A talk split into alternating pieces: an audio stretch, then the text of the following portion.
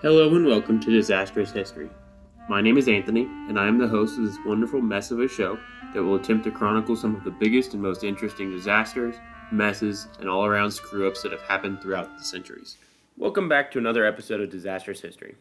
After spending some time in ancient history last week, let's bring it back to the almost modern day this week and talk about the strongest earthquake in recorded history. We're going big this week. That would be the 1960 Valdivia earthquake. Now, I want to take a moment. There are many names in this episode that I will probably butcher. I'm going to do my best, but I am again a native English speaker from the Midwest, and oftentimes my mouth does not quite want to make the sounds that need to be made to pronounce these properly. I have looked them up, and I will try my best. I'm sorry if I get them wrong.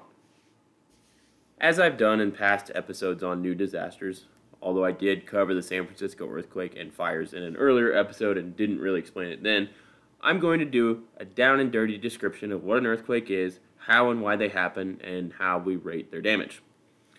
That way, we all go into this knowing everything we need to know for the story. So, everyone pretty much knows what an earthquake is. The ground shakes aggressively. Pretty self explanatory.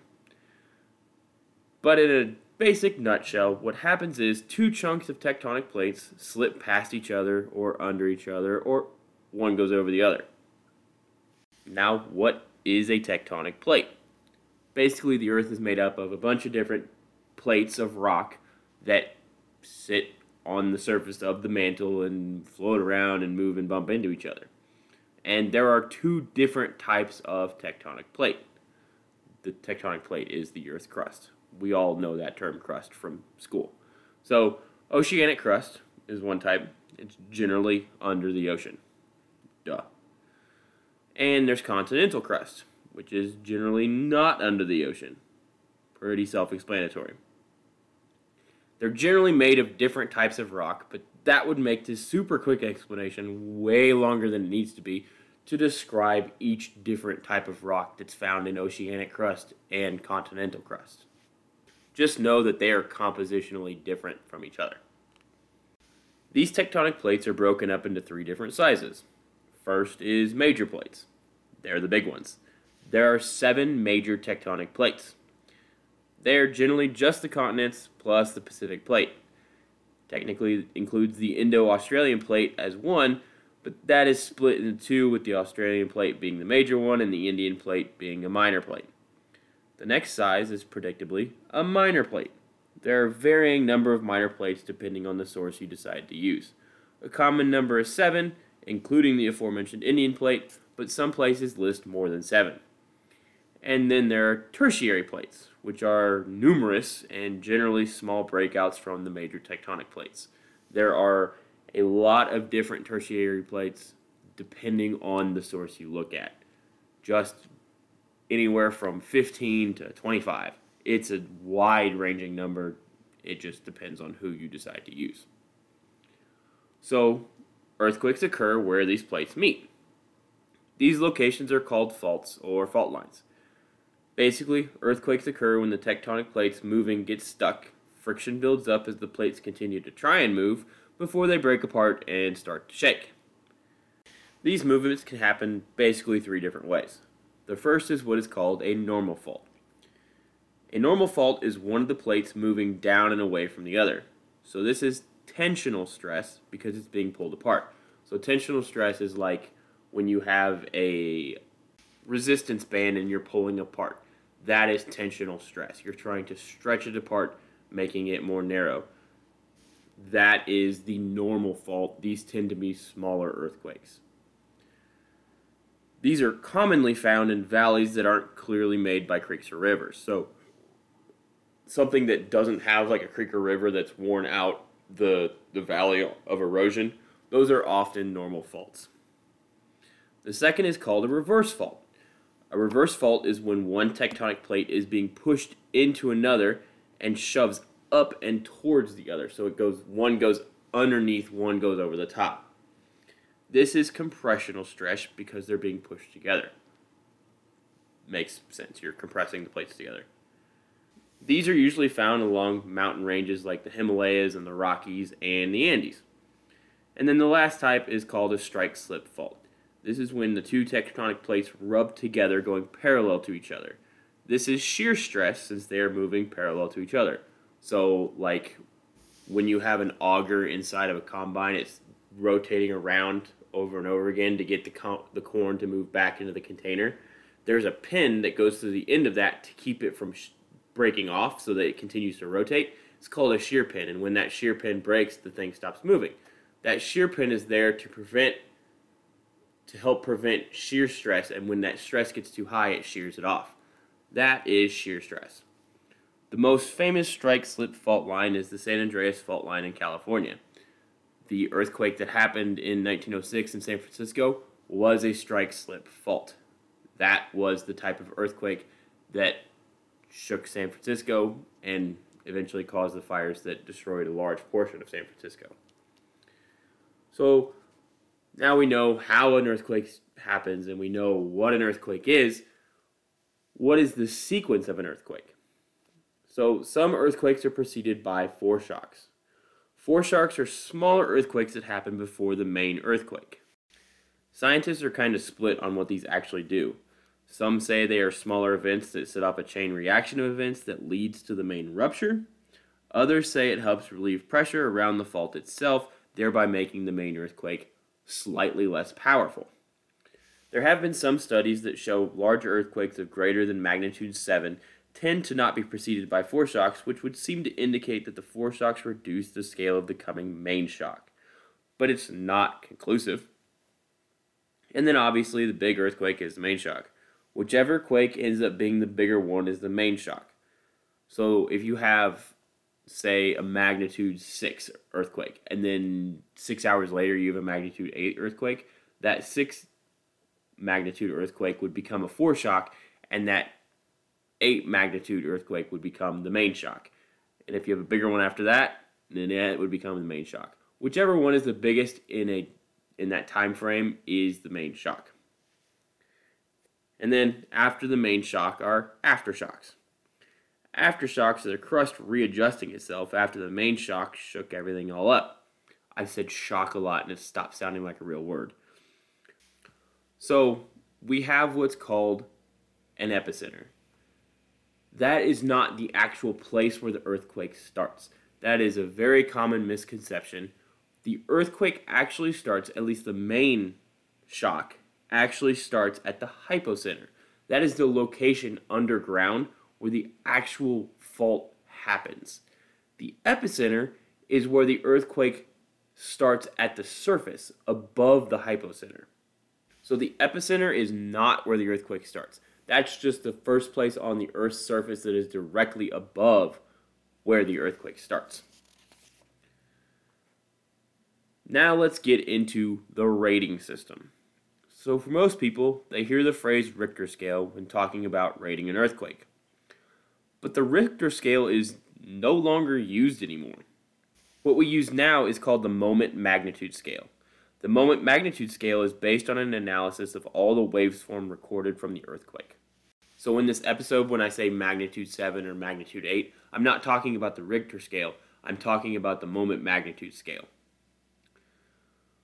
In order to calculate the moment magnitude, they take the strength of the rock located along the fault, usually the type, the size of the area of the fault, and the distance the fault moved and multiply all that together. That is called the moment. Then they take the log base 10 of that number, multiply it by 2 thirds, and subtract 10.7. That gives you a magnitude that is similar to the Richter scale, but it's a little bit different. It's still measured the same, though. It's still a scale from 1 to 10 with decimal numbers and all that. Each whole number increase represents a tenfold increase in earthquake amplitude. So a 2.0 magnitude earthquake is 10 times a 1.0 magnitude earthquake, and so on and so forth. But each whole number increase is a 32 fold increase in energy release. So the amplitude is the distance between the waves on the actual recording. The energy release is how much energy is being released into the earth. So, to describe that, basically a magnitude 5.0 earthquake releases the same amount of energy as 1.8 million kilograms of TNT. A magnitude 6.0 earthquake releases the same energy as 56 million kilograms of TNT. That's the actual energy released by the earthquake. You just multiply it by 32. Now, the next one isn't as scientifically accurate. It's to measure the shaking. It's not even really to measure the shaking, it's to describe the level of shaking of the earthquake. It's basically the intensity. For that, we use a scale called the Modified Mercalli Intensity Scale. The scale is rated in Roman numerals from 1 to 12. It is not at all based on any scientific data, only observations. It ranges from a 1, which is not felt, to a 12, which is everything is all bad, everything is collapsed, things were tossed in the air because the ground shook so much. We definitely felt that. Oh, please make it stop. The scale of this is often dependent on how far underground the hypocenter is. The farther underground the hypocenter, the more the seismic waves are absorbed by the Earth's crust. So if you have one that's you know 40 miles underground, it's not going to shake much at the surface because it's been absorbed by the Earth's crust. But if you have one that's you know only two miles down from the Earth's surface, then you're gonna have a ton of shaking up top. It's all about relativity. That's why this one scales so much and is based on damage observed rather than actual scientific data. It's a lot like the enhanced Fujita scale, where the enhanced Fujita scale is basically based on observational damage rather than actual scientific data because it would be so hard to get actual scientific instruments inside each and every tornado. It's hard to have shaking intensity scales everywhere an earthquake could shake. Makes sense. And unfortunately, that's not all earthquakes do. Sometimes earthquakes, especially those that occur under the ocean, cause tsunamis, and they can also trigger volcanic eruptions and landslides and floods. And just for good measure, we're going to talk about the one that caused all of those. So, the earthquake we're going to talk about today happened in Chile in 1960. Chile is officially the Republic of Chile. It is a country in western South America, in between the Pacific Ocean on the west and the Andes on the east. It's a long, narrow, skinny country that is basically sandwiched between the Andes mountain range and the Pacific Ocean. It stretches a good almost half of South America, north to south. It is the southernmost country in the world, just barely edging out Argentina and New Zealand. And it is known for being one of the most stable countries in South America. I mean, no country in South America has been technically stable since they found independence on the whims of Simon Bolivar and Jose de San Martin, but it's enjoyed some relative stability. The earthquake specifically happened right off the coast of Valdivia, Chile. So let's go to the beginning of Valdivia. At the time of the arrival of Spanish conquistadors, the area that would become Valdivia was inhabited by the Hiche in a large village called Anil. I don't know if I pronounced either one of those right. It was an attempt. After the Spanish conquistadors came through, they founded the town of Valdivia, which was founded on the banks of the Valdivia River in 1552 by Pedro de Valdivia, who was the governor of Chile at the time. Because, of course, he would name it after himself. That's what everybody did when they were colonizing North and South America. It was just, eh, I found it, I may as well name it after myself, or whatever king or queen was in charge at the time. But the Spanish conquistador felt really proud of himself, so he was going to name it after himself. It was the fourth city founded in the Chilean area and the southernmost city founded in the Americas. Chile was a Spanish colony under the control of the Viceroyalty of Peru at that time. In a not at all surprising coincidence, a massive earthquake is said to have occurred in Valdivia on December 16, 1575. This one is estimated to have been about 8.2 magnitude. About an hour and a half before nightfall, the earth began to shake and destroyed what is claimed to be every single building in the town. Many people were unable to escape their homes and died in the collapsed buildings. One crazy thing that was reported was a Spanish soldier by the name of Don Pedro de Lobera saw the Valdivia River divide in half. The center was dry, with one side flowing the normal way towards the Pacific and the other side flowing backwards back up into the Andes Mountains. How true this is, well, who knows? But it's a wild claim, and I figured I would include it because it's interesting to think of a river flowing two different directions. There was also claimed to be a massive tsunami that washed dead fish onto the shores and left them there. It's claimed the wave traveled three leagues inland. People resolved to sleep in the fields because there were so many aftershocks. Some are said to have drowned in those fields when the tsunami came after they decided after the main quake to sleep in the fields. The tsunami came and drowned them while they were, you know, sleeping in the field.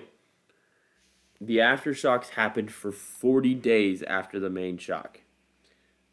They opened chasms in the fields and swallowed some people. And then, a hill some distance from the city is said to have collapsed and cut off the Valdivia River, letting the river run dry. And then, of course, that didn't last long before bursting open and flooding the surrounding countryside and the city of Valdivia again, ripping up any houses that happened to be left, yanking trees out, roots and all, and just generally causing even more destruction for the already smacked by a massive earthquake, smacked by a massive tsunami, and now being flooded by a backed up river. Luckily, the magistrate had been afraid of this exact thing happening for several days and had evacuated the lower area of the town into a higher area of town, thereby saving many lives. Sadly, it's reported that 1,200 Native Americans perished in the flood when they did not, either were not allowed to join the evacuation, which is probably most likely, or refused to join the evacuation. After that, the city was abandoned after several wars with the Huiche and Mapuche tribes nearby. It was briefly occupied by the Dutch in 1643 before they too were driven out by the local Native American tribes. And then it was retaken by the Spanish and repopulated by 1684. And then, in 1737, it got hit by another earthquake on Christmas Eve. But remember, this is the southern hemisphere, so Christmas Eve is actually in the middle of summer. This one doesn't have a ton of good sources on it. We just know it happened. We don't really know much about it. We just know there was an earthquake in 1737 on Christmas Eve. Oh, yeah, and just for good measure, a third huge earthquake happened in 1837 because the earth absolutely despises the town of Valdivia. And with that, we have arrived at 1960. The population of Valdivia in 1960 was around 130,000 people, give or take. Now, I want to make sure I give you guys full context of 1960 Chile. So, today, Chile is without a doubt one of the most stable countries in the entirety of the Americas, North America included. From its declaration of independence from Spain on February 12, 1818, after Jose de San Martin and the Army of the Andes ended up kicking out the Spanish royalists for good, until now, there have been relatively few coup attempts compared to the other South American countries after independence. I mean, Bolivia has had 23 attempted coups since 1950. But we're not here about Bolivia, we're here about Chile and Chile at this time was, to its credit, relatively stable. It's really hard to be completely stable, but they were doing a very good job. They were pretty on par with the United States at this point. Jorge Alessandri was president, and by all accounts, did a, well, I guess, mediocre job depending on your outlook. Unemployment was falling and the economy grew. Unemployment was falling because he put a cap on wages, which, you know, upset many of the average people because they wanted higher wages, obviously. That was basically his one major issue. There was a coal mine in Lota, Chile that went on a massive 97 day strike. On May 21st, 1960, 35,000 people from that strike in Lota were marching on Concepcion on foot. Concepcion has always been one of the major cities in Chile ever since its founding, so that's why they were headed there and not towards Santiago. which is the capital of Chile. Also, it would have been a very, very long walk to Santiago from Lota. But remember that date, May 21st, 1960. 35,000 people walking. Just remember it. Now, to properly tell this story, we need to start at the beginning of this earthquake sequence. Because the Valdivia earthquake was not the first earthquake in this sequence, which is interesting considering it was a 9.5 magnitude earthquake. The Valdivia earthquake had multiple foreshocks. So, it's Saturday, May 21st, 1960, in Concepcion, Chile. The citizens of Chile were preparing to celebrate their Naval Day in honor of the 1879 Battle of Iquique, which was a naval battle between Chile and the alliance of Peru and Bolivia. This would not be happening though. At 6:02 a.m., Concepcion began to shake hard, like aggressively hard. This first foreshock would come in at a whopping 8.3 magnitude. And remember from earlier, the main shock is always the strongest earthquake. This foreshock would easily put it in the top 40 of strongest earthquakes recorded all time. Like ever. The first foreshock would kill about 150 people and flatten a good portion of Concepcion, which has its own history of devastating earthquakes. There are a lot of earthquakes in Chile, and they are nine times out of ten ridiculously strong. So Concepcion has been destroyed numerous times throughout its history as well. Oh, yeah, and remember those miners that are walking on foot to Concepcion?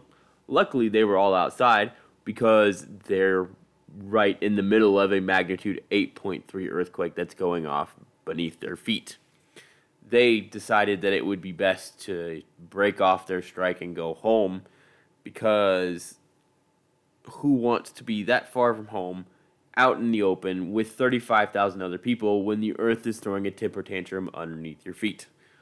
Certainly would not be me. But the shaking was not over. Hell, the foreshocks weren't even over. Between 6 a.m. on May 21st, 1960, and 3:11 p.m. on Sunday, May 22nd, 1960, there would be eight more foreshocks that measured over a 5 in magnitude. The last one, a rocking 7.8 magnitude earthquake, hit it right around 2:55 p.m. on May 22nd, 1960. This one kicked off several small tsunamis. These tsunamis were not much more than 15 or so feet in height and uh, they would not matter for long. It's going to get way worse. It can always get worse. At 3:11 p.m. Sunday, May 22nd, 1960, the main shock at a magnitude 9.5 hit. This was the most powerful earthquake in recorded history. There have only been 6 earthquakes in recorded history above a 9.0 and one of those is only estimated, and it also happened in Chile way back in 1730.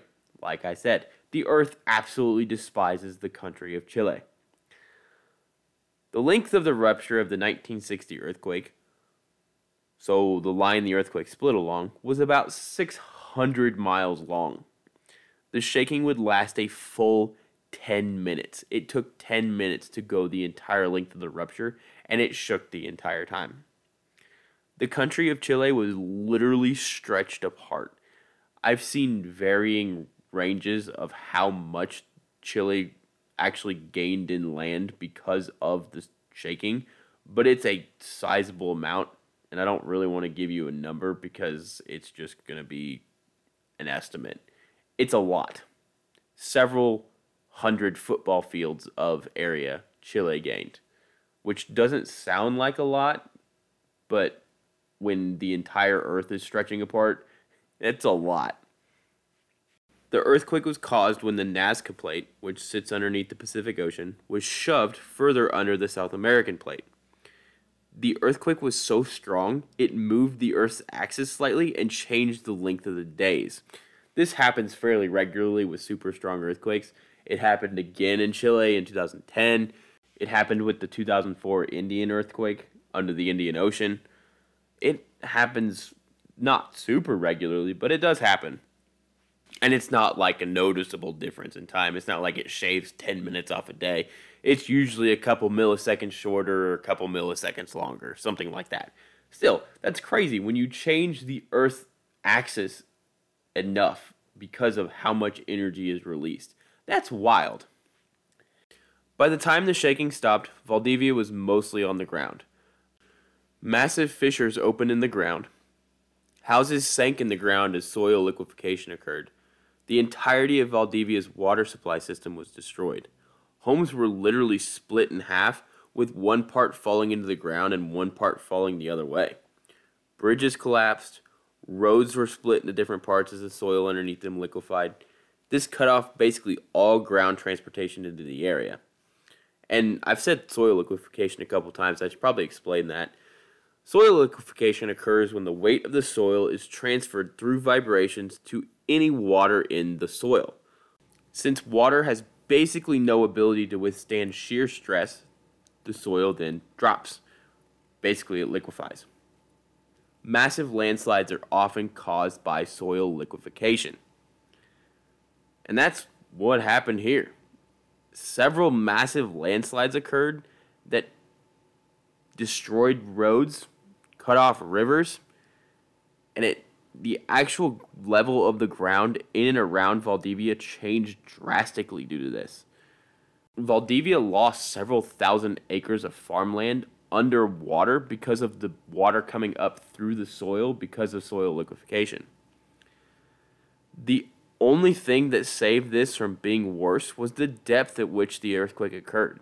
At 21 miles down, it kept the Mercalli scale down somewhat, allowing for some buildings to survive. It was still a 9.5 earthquake, so there was a lot of damage, but it was not as bad as it could have been, all things considered.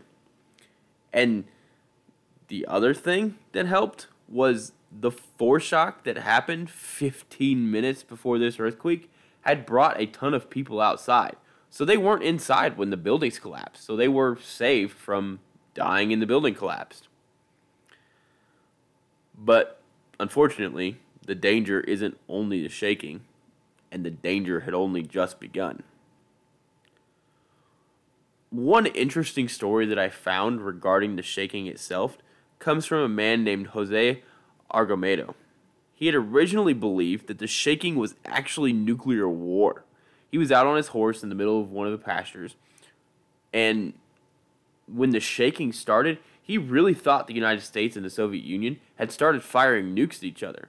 And he really wasn't out of the realm of possibility here since this was in the middle of a stare off between the Soviet Union and the United States, one of many, but one of the more famous ones, because on May 1st, 1960, the Soviet Union had shot down a United States U 2 plane and, and captured the pilot and some of the equipment, proving that it was not, in fact, a civilian weather monitoring aircraft from NASA like they claimed, and was, in fact, reconnaissance airplane.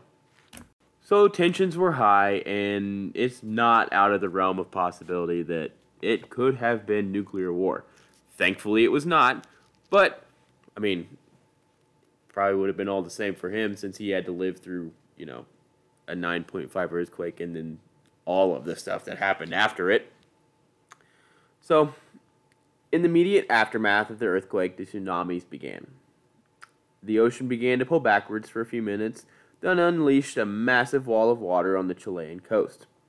At least one of those tsunami waves is estimated to have been 80 feet in height, and damage was found as far inland as two miles from the shore. As the water had started to pull back, that would create the tsunami that devastated the coastline, ships became stranded on the exposed beach. When that tsunami wave came back, they would then be smashed by the tsunami that hit the shore. There are stories of boats being pulled out into the ocean by the tsunami then being picked up by the wave and smashed against the ground and sinking. Several boats that sank during the tsunami can still be seen sticking out of the water. But it wasn't just one tsunami. It was multiple waves smacking the shore over and over and over again. People were clinging to trees, hoping that the next wave wouldn't be the one to take their tree, or their hiding place, or the building they were stuck on. They'd climb up on the roof of the house and hang on for dear life, just hoping upon hope that the next massive tsunami that came through wasn't the one that broke the thing they were clinging to, or hoping beyond hope that there weren't any more tsunamis coming, that the shaking would stop and that they could get down and figure out what to do. One sad story of a man named Ramon Atala caught my eye. Mr. Atala was relatively wealthy and had survived the earthquake. He owned a plantation outside of town and several warehouses in town. At some point between the first and the second tsunami waves that struck the coast of Chile, he decided to go into his warehouse instead of heading to higher ground to save himself. And unfortunately, that's right when the second wave hit and washed him away. Some witnesses say his wife was able to grab him by the hair from where he, she was taking refuge, but the wave eventually pulled him away and his body was never recovered. There are multiple reports of people getting on top of roofs that had been ripped off by previous tsunami waves and just riding them like a boat trying to make it out, clinging to trees that were floating in the water, just hoping that A, they wouldn't get sucked under, and B, they wouldn't get hit by any other debris in the floating water.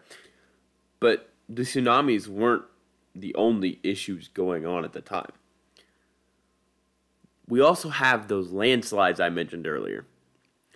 Luckily, these didn't cause major damage to actual people or houses because the majority of them were way up away from the towns up in the mountains.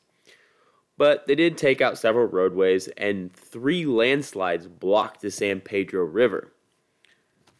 The San Pedro River starts at Lake Riñihue and travels from east to west down through the center of Valdivia. The first area of the San Pedro River that was blocked off was only 85 feet high. Each subsequent landslide was slightly higher than that. And I say only 85 feet, that's really tall. But the issue is the lake was building up water behind that landslide. So if it got to above that 85 feet, it was going to overflow it and come cascading down the now dry river and re flooding Valdivia again. The San Pedro River moves at about 400 cubic meters per second. That's about 1400 cubic feet per second. If the water got higher than that 85 feet, well, let's just say it would be a whole lot of water coming down the mountain that the San Pedro River absolutely could not handle, again, drowning Valdivia in yet another flood. So, they had to find a way to prevent that dam from bursting all at once. And what's the best way to prevent a dam from bursting all at once? That's right, you dig some canals in it and let the water out bit by bit. So, first they got some bulldozers to try and create canals through the landslides to allow the water to release slowly. But the bulldozers kept getting stuck in the mud, and workers were spending more time digging out the bulldozers than they were digging the rapidly filling lake of death water. So, they literally decided that they're going to dig the channels by hand with shovels. It took until the end of June to get the canals ready, but they did it. And they saved the town. It's alleged that at least three workers died trying to do this, but they saved the town. They dug these channels out to allow this water to escape by hand to save this town. The water was released slowly over the next several months and were successful. And the engineer in charge of all this was named Raul Saez, and he absolutely deserves a place in the Disastrous History Hall of Heroes. Because I can't imagine having to tell these people that we're going to do this and we're going to do it by hand because these bulldozers aren't working. And have the actual ability to carry that plan out and basically save what would at eventually probably end up being several towns at that point because it's a good distance from Valdivia to the lake. It there would have been several towns that would have been completely wiped off the map if all of the water that had built up behind those landslides was allowed to burst on its own at its own pace. It would have been another devastating disaster for the area. But that's not the happy ending of this. Oh, you thought we were done with disasters from this one event? Oh, no, no, no, no, no. We're going to take a trip back to those tsunamis real quick. Because sound waves travel in all directions, which means those tsunamis were going in all directions. And it, it, it, it didn't just hit Chile. Oh no. 14 to 15 hours after the actual earthquake happened, a tsunami smacked into Hawaii. 35 foot waves swept through the town of Hilo, Hawaii. Hilo is located on the island of Hawaii, for those that don't know. Yes, there is an island called Hawaii. You see, there had been tsunamis in 1952 and 1957, so some people just didn't take the threat seriously and then combined with the first eight waves of the tsunami being only about three feet tall, people just really didn't think anything was going to happen. There are multiple pictures of people standing and watching the waves come in because they're just these tiny little three foot tall waves. What's the big deal? Why is there a warning for this tiny tsunami? And many people had lived through 52 and 57, which ended up being a whole bunch of. I mean, there was a tsunami, but it wasn't anything major. They didn't have anything really to worry about. Uh, yeah, that's not how this one's going to go. The next waves after those eight three foot tall waves were about uh, 35 feet tall, and they smacked the island. It killed 61 people and caused about $75 million in damage which is about $665 million in damage today. But it didn't stop there. A full 24 hours after the earthquake, the tsunami arrived in Japan at the islands of Honshu and Hokkaido and took the lives of 119 people. There it caused about $50 million in damage, or right around $400 million today. The tsunami would also hit the Philippines and take the lives of 32 people there. And finally, massive earthquake most likely caused the Cordon Caulle volcano to erupt. A relatively small eruption and literally only seen by a United States Air Force plane flying overhead, it caused no fatalities or injuries, and honestly, it didn't really get much attention. Probably because the entirety of Chile was focused on trying to fix the massive issues happening along the coast, and the giant earthquake that just struck, and the tsunamis that smacked repeatedly the same area over and over again and the volcano's in the middle of nowhere and no one lives there, so no one really cared, to be honest. It was just interesting that a volcano erupted because of this giant earthquake. The final death toll of this whole scenario in Chile is only an estimate of about 1,600 victims. Between the shaking, the tsunamis, and the landslide, it's hard to be able to get an accurate accounting of all victims. Combined with the relative difficulty of getting actual land based travel into the area in the aftermath of the destruction, it was hard to find everyone that was missing. It's also estimated about 2 million people were homeless in southern Chile due to the earthquake and tsunamis, and that would have really put pressure on being able to get an accurate death toll. I've seen death tolls range in this from about 1,400 to about 7,000 we really just don't know because there are some places where entire families would have been swept away and their bodies may never have been found because there was no one there to look for them, which is super depressing. It's very likely that entire families were just completely wiped out and no one knows because neighbors were also completely wiped out. There are numerous small villages that existed in Chile around that area that are just completely gone now that no longer exist were taken out by either the earthquake or the tsunami or a combination of both. We'll just never truly know what the official death toll was from this massive event. And the total cost of damage we will also probably never know, but the estimate was about $400 million in 1960. That's about $3.5 billion today it was a massive, massive event. And unfortunately, yes, it could happen again. Another earthquake struck Chile in 2010 that was an 8.8 magnitude. This one was north of Concepcion, so they gave Valdivia a brief break. But it is very likely that there will be more earthquakes in the area again, and it's likely that they could be just as powerful, if not more powerful, than the one that struck Chile in 1960. It's not out of the realm of question that there would be a 9.6 or 9.7 earthquake that fires off further up in the crust, closer to the surface, that gives us a Mercalli intensity of 12 over a giant area and levels most of central southern Chile. So that brings us to the end of this week's episode. I hope you guys enjoyed it. Remember, as always, you can follow me on Twitter at Disastrous History. That's Disastrous H S T R Y without the vowels. And on Instagram at Disastrous History spelled correctly. You can also follow me on TikTok where I do videos covering some disasters that will be covered in future episodes and some smaller ones that don't get the attention they deserve. And also talk about other disaster related things to be aware of. So if you want to follow me on TikTok, it's also Disastrous History. You can also read all of the episodes in article form on my website, disastroushistory.com. And you can send me an email if you want to let me know how I'm doing at disastroushistory at gmail.com. And one thing I want to add at the end of this episode is you should absolutely never ever drive through floodwaters.